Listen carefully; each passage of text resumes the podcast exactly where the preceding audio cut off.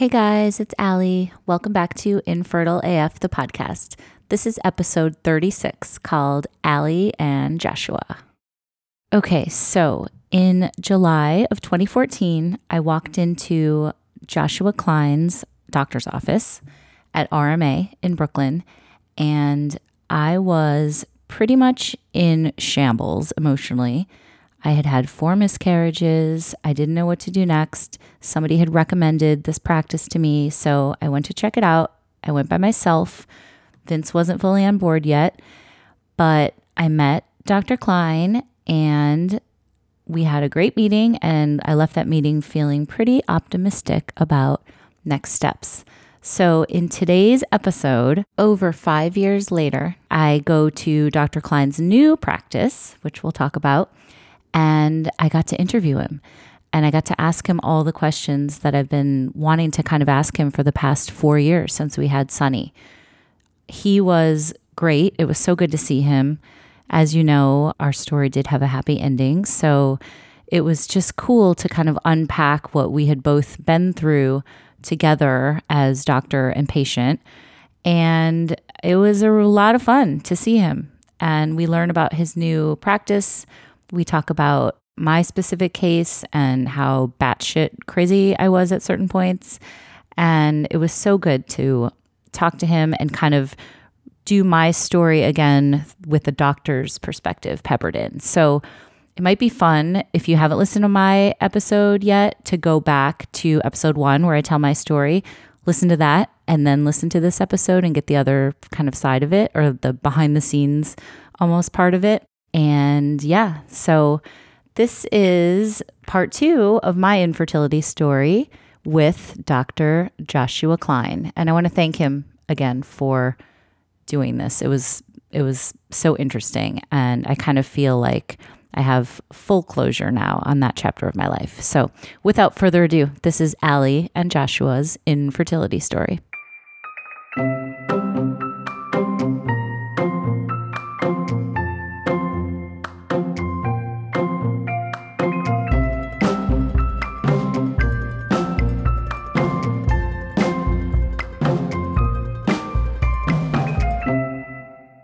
Hi, Dr. Klein. Hi. So good to see you after all these years. It's, it's kind of crazy. Yeah. We'll get into our whole story together, but before we start, why don't you tell the listeners who you are, what you're doing, and we're at your facility now. So tell me what goes on here. Yeah, it's great to see you. It's great to be here. Thank you. Um, so, my name is Josh Klein. I am a reproductive endocrinologist. So, I'm a fertility doctor. And my sort of little story is that I worked at one of the large academically affiliated uh, fertility clinics in the New York City area, which is where I met Ali, Mm-hmm. and uh, and had the good fortune of participating in that great experience. And I worked there for several years, and I think there's a lot about the fertility journey, uh, as Ali I think covers in different ways uh, on this podcast. Well, I should say as you, Yes, since you're sitting I'm next here. to me. Um, but uh, there's a lot that's sort of miserable, and uh, the, my thought in sort of leaving a big established place and, and starting a new practice uh, was to try to address some of the misery. Some of it's easier to address than others, and uh, we you know work hard to try to be better every day. But basically, I left this uh, big IVF practice to start a place called Extend Fertility. Extend was founded uh, with egg freezing and fertility preservation in the middle of its universe, and so we focus a lot on that. We have also, uh, in the last year or so, started doing more and more regular IVF and infertility treatment. Um, we also have women who have frozen their eggs with us that are coming back to talk to us about using them. We've had a few people who have thawed their eggs and gotten pregnant from their frozen eggs. And so uh, I spend a lot of my time thinking about egg freezing, but also thinking about how we can make the fertility journey less miserable. Yes, and we and- can pick that apart. Absolutely. And we'll talk about how you did that for me because you were so great to work with. And I've said that before, and I said that in my story. I emailed you a lot, and I'm going to read some of the emails if you don't mind later. Oh no! Okay. no, they're good. They're good. but I do want to say, just sitting in this waiting room, a couple things. First of all, it's so busy. Yeah. So a lot of women are doing this, Yeah, right? So Tom, yeah. do you have like statistics or how many? What have you guys? Yeah, we we we uh, got pretty big pretty fast. We're still not one of the the heaviest hitters uh, in the fertility world. You know, eh, when you think about fertility clinics, there's sort of three buckets. I'd say there's the small uh, more typically mom and pop type shops that are doing, let's say, between one and 400 IVF cycles uh, a year. Then there, that's the sort of the one bucket. Then there's the, the big league people, big league players, the ac- usually academically affiliated players that are doing somewhere between 2,000 and 5,000 cycles a year. And then there's the middle ground people, and we f- fall into that uh, bucket, you know, doing about a thousand cycles a year. So last year uh, we did a little over a thousand cycles, mostly of egg freezing, Okay. um, and then a small amount of IVF. Um, but it is growing. Egg freezing is growing. Yeah. IVF is growing. I mean, it's all for better or worse. People people are working on their fertility. Right. Are you seeing younger women coming in as well to freeze? Totally. Yeah. Okay. I mean, I think again uh, with egg freezing, it's a newer thing, and it's kind of a. Uh, this is actually one of the founding principles of, of Extend is that someone who wants to think about freezing her eggs is not the same sort of person as someone who is struggling with infertility, and so to to give them what they need is a different product, so to speak, uh, than what an infertility patient needs. Um, and so before, I think five years ago, let's say, egg freezing wasn't something people really had ever heard of much, um, and it was uh, generally very expensive. And it still is pretty expensive, but we can talk about that. Um, and so it was more a thing that uh, some women were hearing about in panic mode, where they sort of either went to an OBGYN or somehow talked to a friend who was doing IVF and were sort of had this, you know, kind of holy bleep You moment. can swear on here. That's allowed. I want Um, you to. you shouldn't draw it out of me. Um, but yeah, sort of a panic moment of, of I'm getting older and I'm worried that, that what, what, what this is going to look like and and uh, um, and it, be, it it was typically a reactionary move of uh, I got to do something to hold on to my fertility and that was sort of the late 30s and 40s type picture. But Mm-hmm. we're seeing a lot more women coming in in their young and mid 30s. Uh, to say I don't know if I'm going to need these eggs. I'm not quite sure. Like I got to get my life together, and like I don't quite know what that looks like Right. but I know that this is important to me, and I know that that uh, I might need these later, and so Yeah. this is a smart thing for me to do. That's so interesting that you point out the panic mode versus now being more proactive. And I think that that's definitely what I've noticed too in talking to people is Yep, that yep. it's happening a lot more. Well, it seems like things are going well. Yeah, You're, you're yeah, expanding your facility. exciting, yeah. And okay, so I want to talk about when I first met you. I had to look up some of the things on my calendar and just dates because I feel like, oh, the other thing I was going to say was sitting in the waiting room, I definitely had PTSD. Like I started feeling like Yep. super. Do, Yep. Is that common, do you think, for women that have gone Uh, through this? Like, I don't know is- if I'll ever get over it. It's one of those sort of special places in the universe that Yeah. have a special kind of pain yeah. associated with I would like the second I walk. I mean, your space is beautiful. Everyone was so nice, but I was just like, oh my god, I'm back here again. Yeah. And it like there's a brought lot this of rush of feeling of like inadequacy and sort of fear, and I mean, we try to keep that to minimum in our waiting room, but I think there's something very as again, yeah. you could say better. and just me. looking at all these women, like I'm on the other side now, thank God. But looking at all these women that are here Yeah. to either freeze their eggs or have a retrieval, and just thinking, oh my gosh, they're going through it mm-hmm. right now. It's You- happening you for them. recognize that. I know. yeah. I'm getting all like. Yep. So anyway, I looked it up, and I think my first appointment at your old place where we first met was in 2014 Mm-hmm. in July. So I had just turned 40, and I remember I came in as kind of like a broken woman. I came in by myself. That I don't remember. Um, it took, yeah, I don't expect you to remember, but inside I was dying.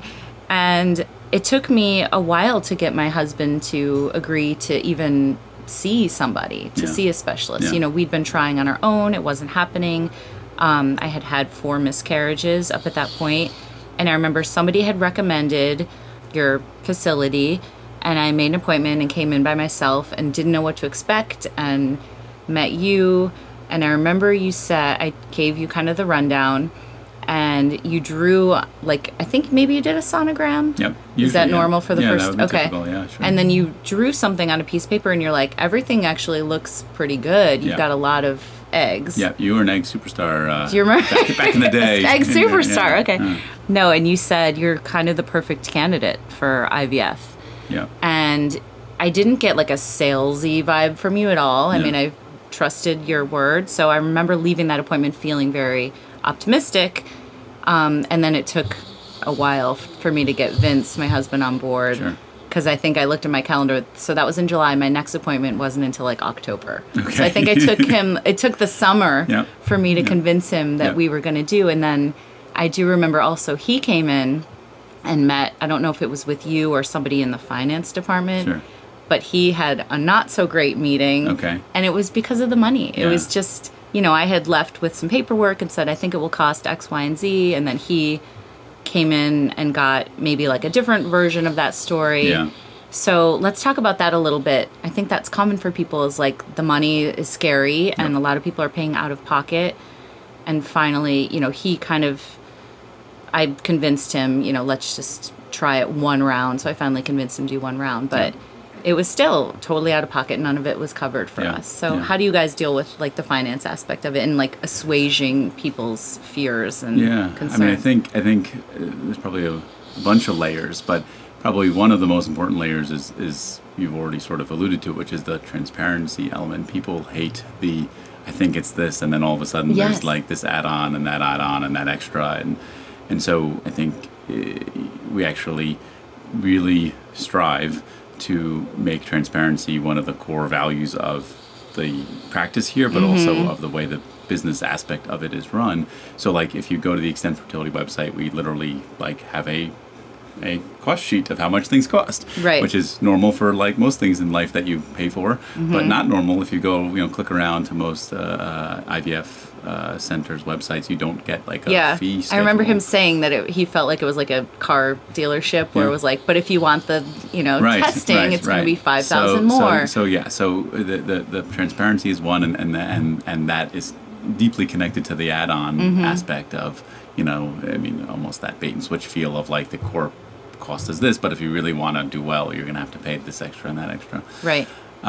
So so a lot of it is just like again treating people like humans like you'd want to be treated in the sense of like talking straight and and Yeah. just even if it's painful but like this is what it costs and just lay it out there and then the other aspect is, is really i think an attitude towards and this is a larger point but an attitude towards how we look at the uh, really you know there's a fertility is a big business. There's a lot of money being spent in it. Um, and i think historically and this is one of the reasons again i think that uh, motivated me to try a new model uh, even though i was in a good place and in, in, in a good position which is that historically fertility has been seen as a luxury thing for people who can afford it. And for people who can't it's a luxury. And not everyone gets to you know sort of drive a mercedes or, or, or stay in a five star hotel and so there has not been a, a big emphasis on thinking about uh, keeping costs lower than they need to be. And so at the end of the day, uh, there's a pretty high margin in IVF in most places. And so uh, if you philosophically take a stance that you're okay taking a smaller margin, presenting it as a less luxury uh, price point, there's room to play around with that. And so, for example, when the egg freezing is the best uh, best example for us, because that's what we, most of what we do, which is that, and also egg freezing, by the way, is something that is even more, as you would imagine, price sensitive, right? Because someone like yourself was you were super motivated to do IVF if you could make it happen. Right. An egg freezer has lots of ambivalence about freezing their eggs. They Okay. kind of want to do it, but they're like not sure. Do I need it? And Yeah. it, like psychologically, it's a it's a heavy thing. Anyway, long story short is that you know we we opened this place at the very beginning of 2017 doing procedures. The nation national leaders in egg freezing volume at that time were doing about four or five hundred cycles of egg freezing per year. Okay. Last year we did over a thousand, so we were like far ahead of mm. the national leaders in volume, mm-hmm. and we're like a new place, a private practice, not affiliated specifically with an academic medical center. And so I think you know, not to toot our own horn, although I guess I am, but my point is just that probably the number one reason why what, what has fueled our growth is that we're charging a lot less than what most people charge for egg freezing. Okay. We still have room to have a viable business in there, Uh-huh. but it's sort of a philosophical choice that like we don't want to just charge what we can charge. Right. Um, we want to charge what uh, we think is sort of fair to have a viable business, but um, but not necessarily more than that. And Right. so it's an think attitude thing. One of the things that I really like about you, just as a person, is that you are human being, and like you said, you know, you try to make this a more humanistic experience. So, what do you? I'm sure you've seen everybody come in in all states of, you know, panic mode and Yeah. preemptive mode and broken inside and lots of tears probably. So, how do you deal with patients who are kind of not sure if someone comes in and wants to know about egg freezing, they're not sure. Do you kind of read the room and see what they're feeling, or do you like try to convince them to do it? Yeah. Or what's your take on that? So I think uh, reading the room is a great way of saying it, but I think I would, um, what I would even more crystallize that is that I think we trust, we try to see our patients as intelligent adults who are potential patients who we trust to absorb the information and then process it in a way that we are our role is a as a teach our meaning the doctor and my colleagues here we're sort of in an educational role to lay out what we know about female, female fertility and what we don't. Uh, what we know about what test results mean amh testing follicle counts what uh, can we glean from that information and sort of to individualize the conversation and how that's limited, the imperfections of the test, and, and uh, to what degree things are really accurate and predictive and whatnot. And I think we talk a lot about statistics. You know, if you if you do egg freezing and you're free and you're 36 and you freeze seven eggs, like what's that look like versus Right. freeze 17 eggs?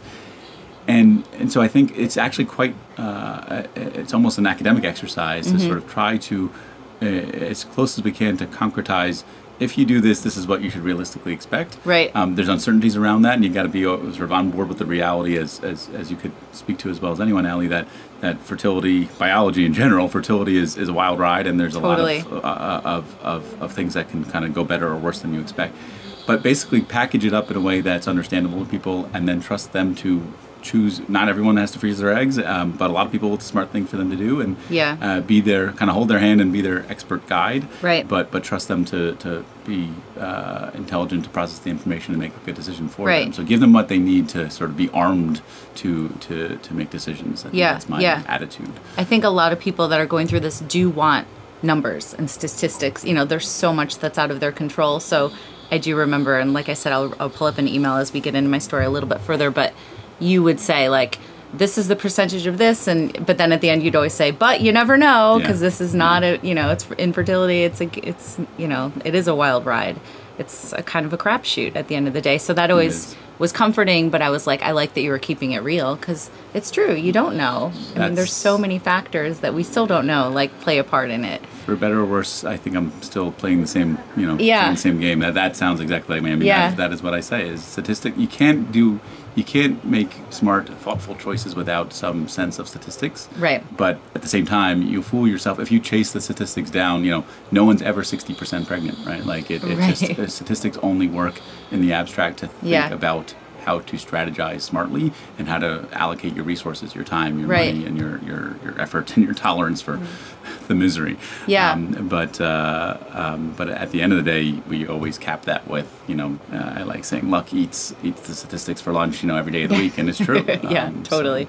So. back to our story. So we, I think I started going through all the drugs and everything in March of 2015. Mm-hmm.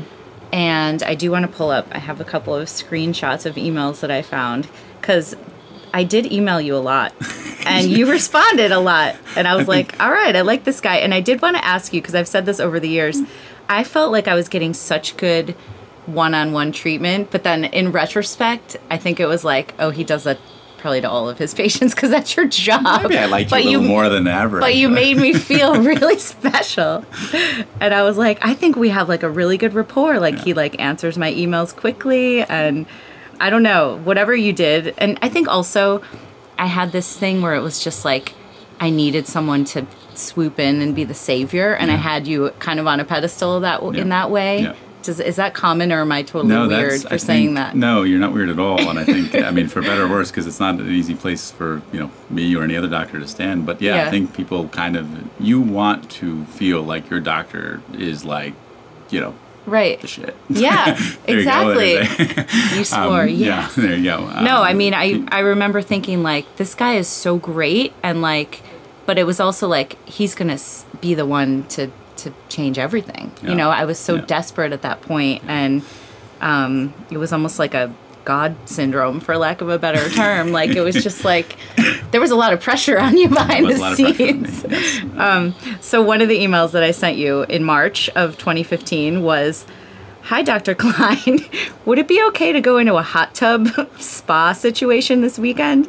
If there's any sort of risk involved, I won't do it, but my husband bought me a gift certificate, and this would be the only time I might use it. Which is Welcome so, to the inbox of a fertility doctor, by the way. But you wrote back and you said, totally okay, won't hurt anything. Enjoy, Jay. Which is like funny. So anyway, I started I was going through the process and as you might recall, I only had it was like my one shot. yep. Do you remember any of the like specifics about or I guess in general somebody that was in my situation? So I was 40 years old. I had like a pretty good egg reserve. Do you remember like medically kind of what was going on in your mind as that as I was your patient? Yeah, well, you you you uh, mentioned that I use something like a phrase that you're the perfect candidate. Yeah. What I quite sure that I was talking about was the fact that you know I the model that I usually lay out for for patients in terms of how to think about age and and uh, how age impacts fertility and why it's sort of the number one factor in the conversation is that age essentially has two dimensions uh, with regard to fertility, specifically through the eggs. It affects egg quality and it affects egg quantity. And so, most women, as they get older, both of those things are happening to them. They have a lower percentage of healthy eggs, and their sort of pile of eggs is shrinking. And so the, the double whammy of age is that you don't, as you get older, you don't have a lot left, and what you do have is mostly not going to work. Um, but for you, you were one of those outliers where you were 40, so you were old enough that that we know we just have to accept the reality that most of your eggs are not healthy. That's true for any 40 year old. But you were uh, lucky in the sense that your egg supply was was way above average, and so point being. You did your IVF and you got 29 Nine. eggs. Um, that's super duper awesome, like Right. way above average. An average number for a 40 year old is more like 10, Okay. something like that. Um, and so it, this crapshoot situation, right? If, if you are looking for the one in you know 10 or maybe one in eight eggs that are going to be healthy Mm-hmm. um, if you get like 10 shots at it it's a quite dicey if you get 30 shots at it it's still not uh, at all of a slam dunk but your. Right. your odds are just much better Yeah. and so uh, and you pay the same rate and you take the same drugs and some Right. people it's nothing they did wrong but they're going to get 10 or some people will get you know five or three and they're really their back is against the wall but Yeah. y- for you there was a lot more reason to be optimistic because Right. we, we can expect we were going to get a good number and we could see that even before your retrieval we knew that your egg supply was good and so that typically makes us predict you'll get a good number of eggs Okay. What about the whole notion of like quality versus quantity? Like some people are so psyched, you know, I got 30 whatever Yeah. eggs, and Yeah. then some people get five, but they're really good ones. Do you have a, a take on that? So I do. I, I guess what I would say is that every human comes from just one, right? We, you and I, and, and every, Right. everyone out there. And so at the end of the day, qu- quantity um, is subservient to quality. Mm-hmm. Um, but at the same time, in the in the casino that is the IVF world, um, The you- casino, I love it. It's, it's true. It- you know, you- I got married in Las Vegas. So there you go. It all in- comes in- full in- circle. in theme. Well, you can lose your shirt or you can go home big. I don't know. The, the analogy works, right? So, uh, in the casino that is the fertility Mm-hmm. world, uh, it's just a lot more comfortable. And if you're again sort of strategizing to think about odds and chances and, and resource allocation, if if we can tell you you're someone who's going to have a lot of eggs and, and that you're that you're going to have a lot of, uh, of, of of chances to find a good egg, that's a lot better place to be than someone who we can expect is going to have much fewer having said that, a 30 year old who doesn't have a lot of eggs Mm-hmm. is still going to be a pretty good prognosis person for IVF because even with, let's say, five eggs, if she has a very low egg supply, uh, but there should be at least two or three or four good ones in that group of five. Right. Or a 45 year old, even if she can make 25 eggs, which would be an incredibly high number, it's still not a great prognosis that she's even even even Sure. have one good one in that, in that batch. Yeah. Do you have a limit to how many cycles somebody will do when you're doing IVF? Is there like a There's- personal thing for you? Because I've talked to people who've done 8, 10, Yeah. 12 rounds. I mean, is there. So no, I don't have a rule. I try not to have too many rules because uh, rules, you know, I think uh, back us into corners that generally don't feel uh, like the comfortable or even the right place to be. Right. I mean, I think that that I usually fall back on on studies and statistics, and so typically the for someone who's doing IVF, the first three attempts, the independent odds of success are going to be about even for try number one, try number two, try number three Right.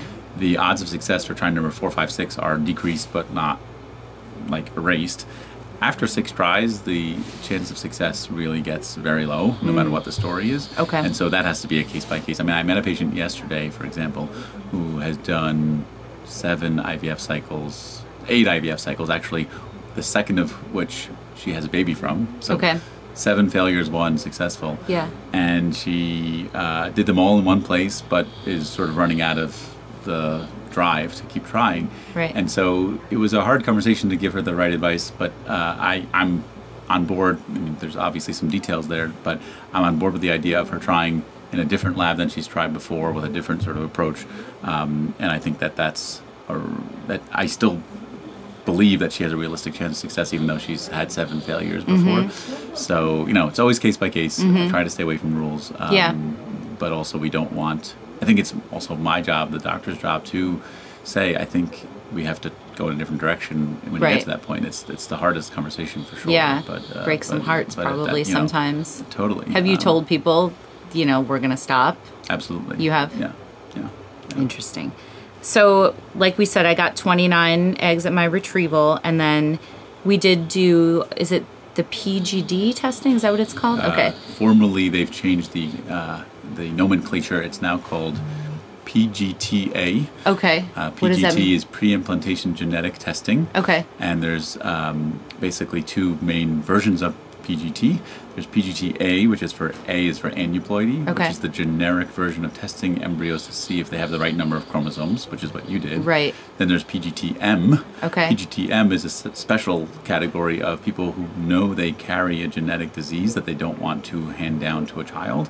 And so the M is for monogenic, or mono like one, genic like a gene, monogenic diseases. So someone who, let's say, uh, has the gene for cystic fibrosis, Mm-hmm. um, or I should say two people who do, uh, they can do PGT-M to filter out which embryos inherited the bad genes and which ones did not. Okay. So you're PGTA, you, but we used to call that Right. PGD or PGS. Okay. So we ended up testing five embryos for me.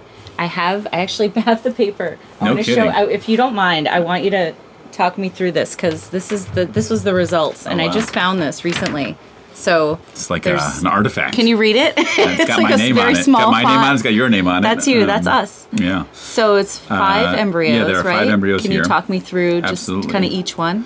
Yeah. So so your little guy, Sonny. Right. Right, but is- actually, spoiler alert to the listeners: we didn't. I didn't find out the gender, and I want to. Ta- I'm going to talk about that at the end because you had a Oh, very wow. cute way of telling me. I don't remember. so Okay, I'll show it to you. me. You had a very cute email you sent me to tell me because I didn't want to know the gender even after we did the transfer until we knew that it was Wow. going to be yeah, viable. yeah. So all right, now I'm curious. Yeah. So um, essentially, these reports typically come out um, with a number, which corresponds to the number of chromosomes. Mm-hmm. There's only one right number, which is 46, and so any other number is going to be an abnormal or an unhealthy embryo that does not have a chance of resulting in a healthy baby. Okay. Um, and so you have four out of five that were abnormal. Right. You have a uh, one that was 45 chromosomes. It was missing chromosome number 2, 16, and 19. So the way it works is that essentially every human cell has 46 chromosomes. Mm-hmm. There are really 23 pairs. There's a maternal sort of side and a paternal, meaning from your father and from your mother. Right.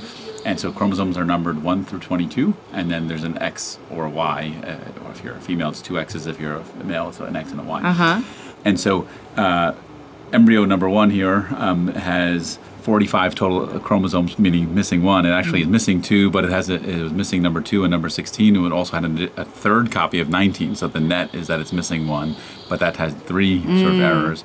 Uh, the second embryo has w- uh, 47 chromosomes with a plus 16. Uh, that's a trisomy 16, an additional chromosome 16. Embryo number three is another one with 45 chromosomes. It had missing number two and number 19, but had an additional number 22. So the net is that it's missing one, but uh, again, Right. an abnormal one. And so then I'm sorry. Go Oh, ahead. the fourth one had 47 chromosomes, was a trisomy 19. Um, and actually, all of those embryos were all XX. They were all female embryos. All females. Uh, yeah. So what?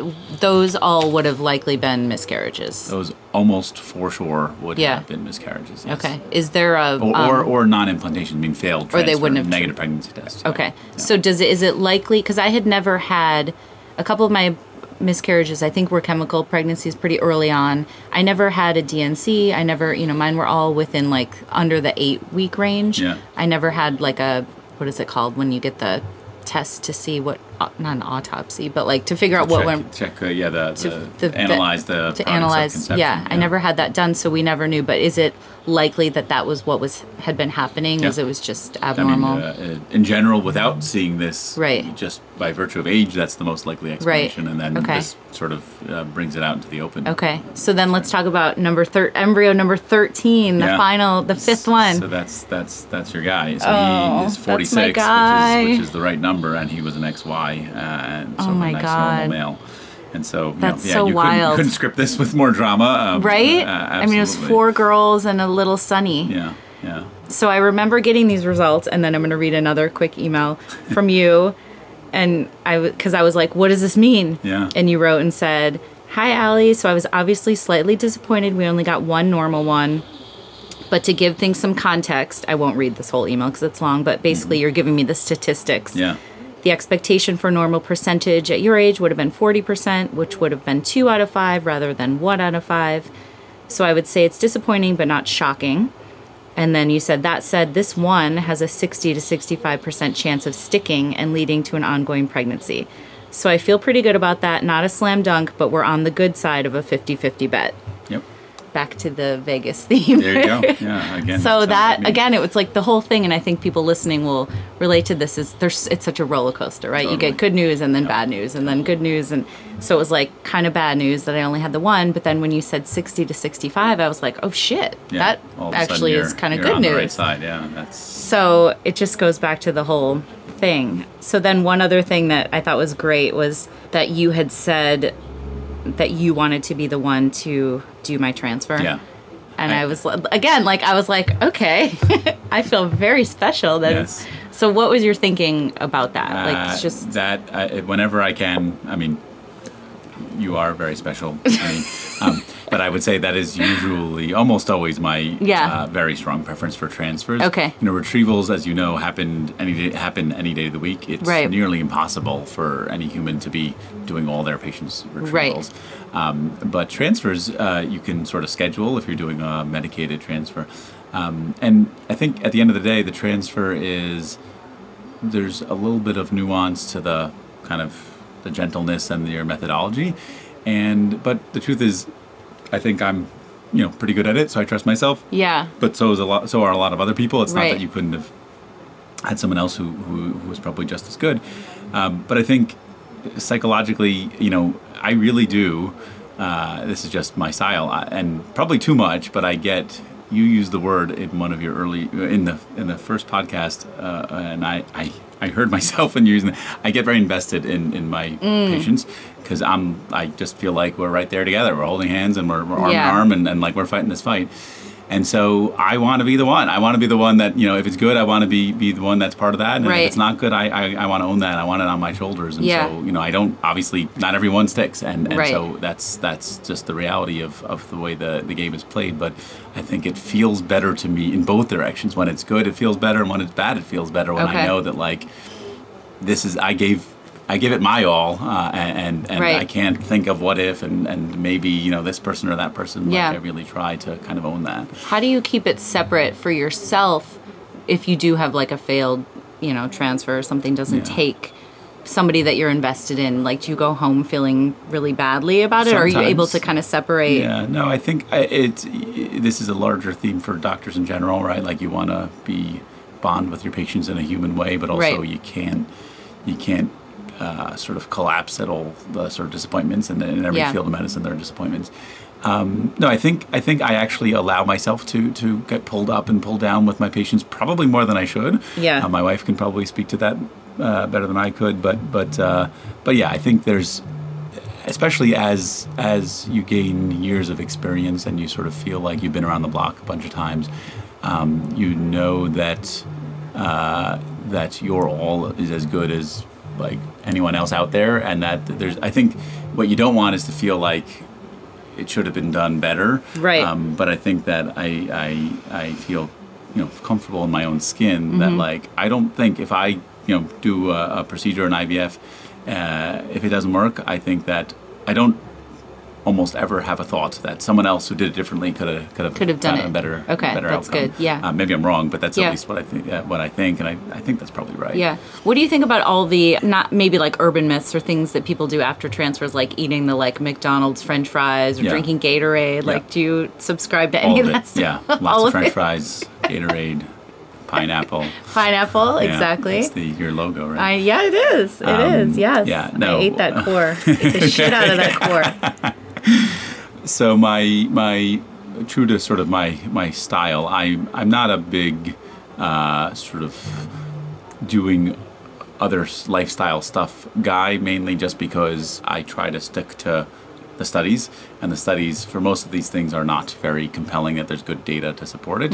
On the other hand i'm also very i kind of try to be comfortable in knowing what we know, but also recognizing we don't know everything. And so for for I have lots of patients who do acupuncture, lots of patients who are taking DHEA or coenzyme Q10 or different supplements, lots of patients who are eating pineapple cores, and um, I certainly am not uh, one of those sort of uh, on a mission to like weed out any non-scientific interventions. I think that um, there's enough uncertainty in a lot of these things that uh, I can be comfortable if someone is is is comfortable doing it, uh, I'm totally with their with them supporting that.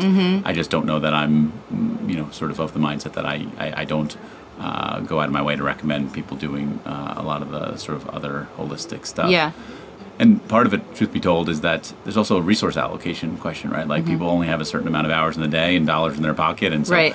uh, at some point, I'd rather them be uh, spending their resources on things that I can feel confident are are, Right. are productive, and I worry a little bit that they're you know using that, draining that account on things that might not be too productive. Right, right. Okay.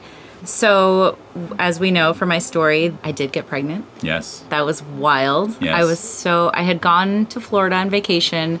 I remember I came back, got the blood work, and the nurse said, "Go home and take a nap." And I was like, like I could sleep right now. Are you kidding me? but then I remember they called back and she was like, "Congratulations.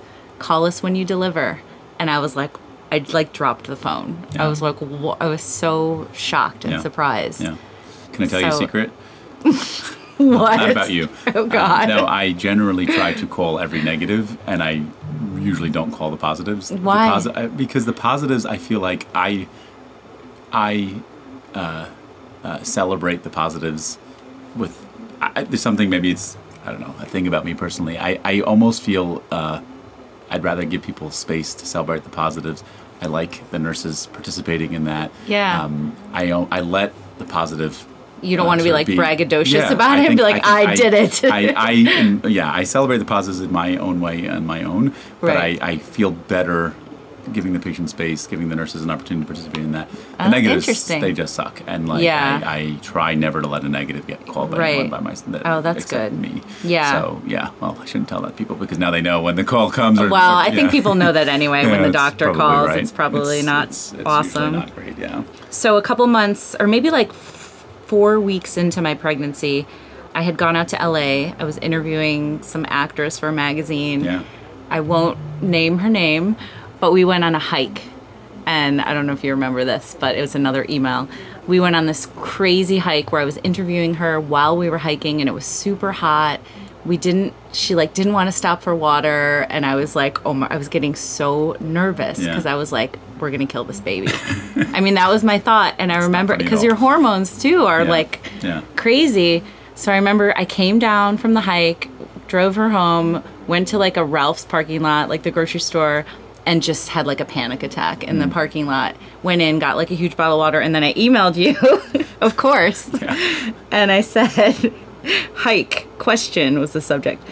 I said, hi. So I just did this work hike and it was way harder than I thought it would be. I was literally panting. The hike was at 1.5 hours up and down hills, and now I'm freaking out, hoping for some reassurance or advice. Thanks. And you wrote right back. It was like five minutes later. And you said, I'm about a hundred times less worried than you are.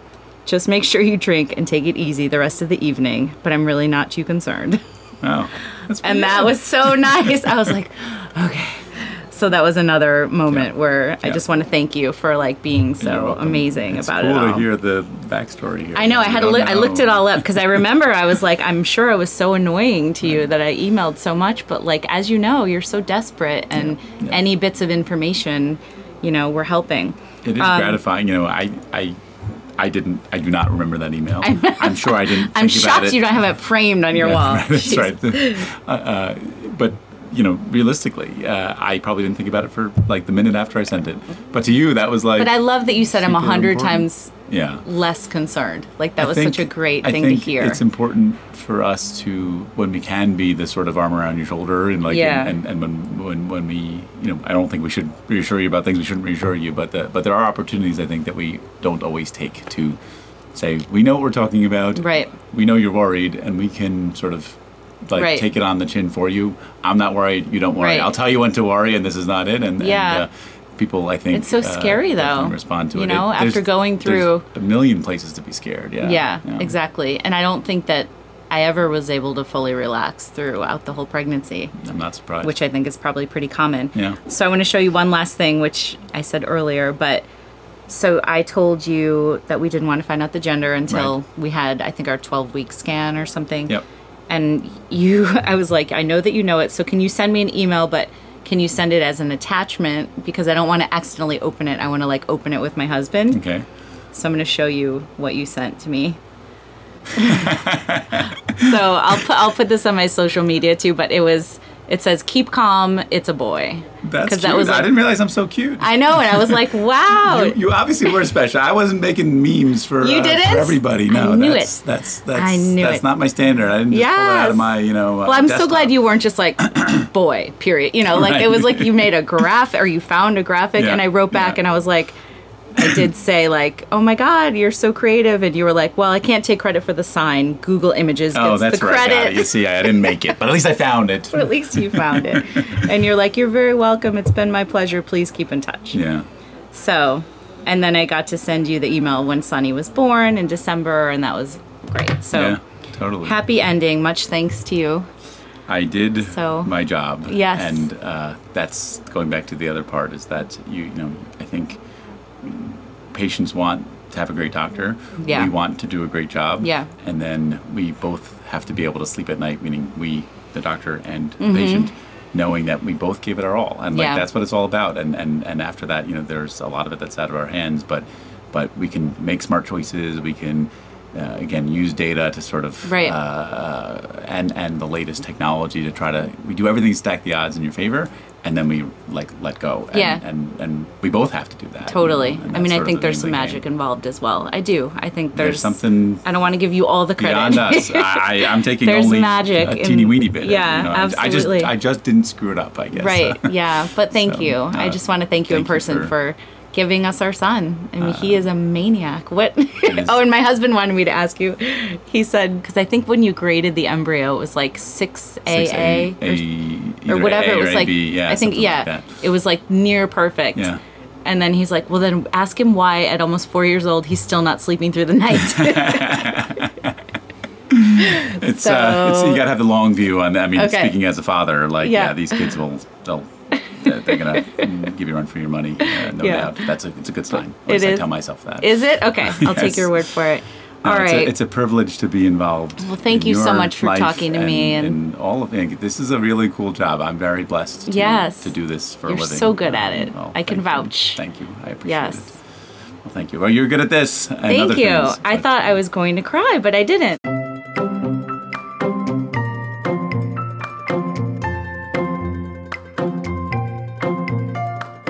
Hey again, guys. Thank you so much for listening to my conversation with Joshua. I, whew, I thought that was going to be so much tougher for me than it was. I was so nervous and also really excited. And I was just a little nervous that I was going to get all these PTSD feelings back because those never truly go away, as a lot of you guys know. I did say that a little bit that in the waiting room I started to feel a little uneasy, but I thought I was going to be like sobbing through the whole conversation. So I'm glad that I didn't do that because that would have been hard to hear and understand. But anyway, thanks again to Josh. And if you guys want to check out Extend Fertility, it's a really great practice. So you can check them out online. And I just want to thank you guys for listening. And I hope if anybody right now is sitting in a waiting room, they're not feeling that anxiety, but I know you probably are. So just know that I've been there. You're not alone. There is a light at the end of the tunnel. So if you need to reach out to me, I'm always available at infertileafstories at gmail.com. Or you can DM me, go follow me on Instagram at infertileafstories. And I will see you guys next time. Thanks.